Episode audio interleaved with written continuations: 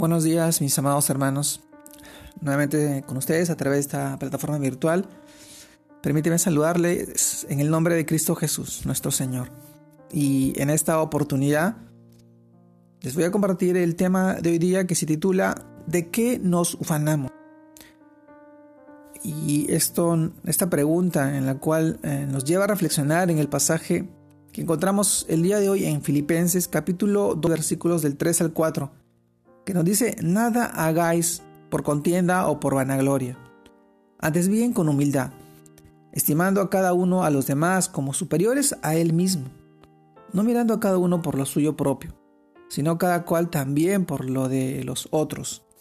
Filipenses capítulo 2 versículo 3 y 4. También leemos del libro de 1 Pedro capítulo 1 versículos 24 y 25, el cual nos dice, porque toda carne es como hierba, y toda la gloria del hombre como flor de la hierba. La hierba se seca y la flor se cae, mas la palabra del Señor permanecerá para siempre. Y esta es la palabra que por el Evangelio nos ha sido anunciada. 1 Pedro capítulo 1 versículos 24 al 25.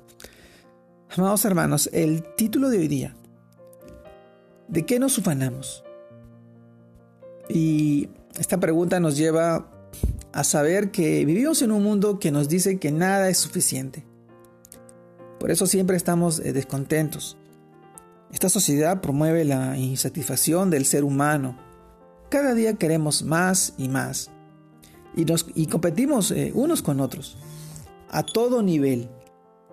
La humildad ha ido desapareciendo porque medimos nuestra, nuestra valía por lo que tenemos o por lo que alcanzamos y dejamos de reconocer que somos débiles y que tenemos fallas. Nos hemos vuelto vacíos y egoístas, porque no nos importan los demás. Solo nos preocupamos por nosotros mismos. El egoísmo se, ha convertido en parte de una sociedad eh, extraviada, perdida. La Biblia nos dice aquí y nos enseña que, ¿qué es la humildad? Y esta comienza con la intención de nuestro corazón. Pregunta, ¿hacemos las cosas para nuestra vanagloria? ¿Para compararnos con los demás y sentirnos superiores? ¿O, lo hacemos para la gloria de nuestro Padre Celestial, de nuestro Dios, valorando, valorando así las oportunidades que nos da y el deseo de servir a otros con lo que tenemos o con lo que hagamos? Amar hermano, la soberbia siempre producirá contienda. Miremos lo que nos dice en el libro de Proverbios capítulo 13, versículo 10.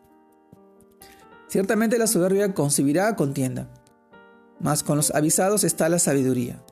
Y la vanagloria proviene del mundo, como dice también en el libro de 1 Juan capítulo 2 versículo 16, porque todo lo que hay en el mundo, los deseos de la carne, los deseos de los ojos y la vanagloria de la vida, no proviene del Padre, sino del mundo.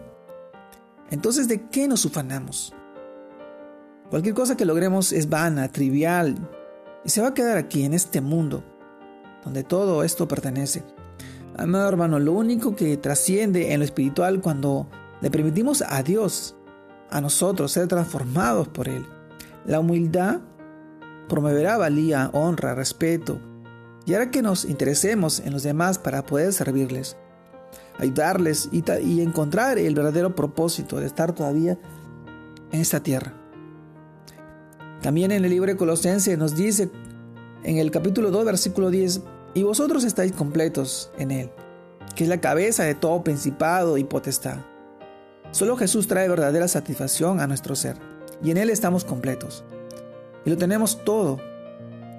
Y, amado hermano, cuando entendamos todo esto, cuando todo lo que hagamos y todo lo que tengamos sea solo para su gloria, para su honra. ¿De qué nos ufanamos? Es la pregunta con tema y título del día de hoy. Y yo te pregunto que nada de lo que puedas ganar el, día de hoy en, en la vida o en nuestra corta vida le pertenece, le pertenece o te pertenece a ti. Solamente es parte, es un complemento de las bendiciones que Dios nos da a cada uno de los seres humanos para poder acercarnos cada día más a Él. Dios es soberano y tiene el control de todo y todo lo que nosotros tenemos de Él, a Él le pertenece. Y nosotros debemos ser buenos administradores, mayordomos de las bendiciones y las provisiones que Dios nos da. Porque Él tiene un propósito en nuestra vida, en la vida de cada una de las personas.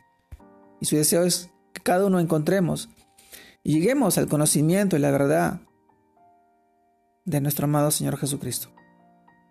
Te mando un fuerte abrazo, Dios te guarde y te bendiga. Saludos a todos mis hermanos. Muchas bendiciones en donde estén.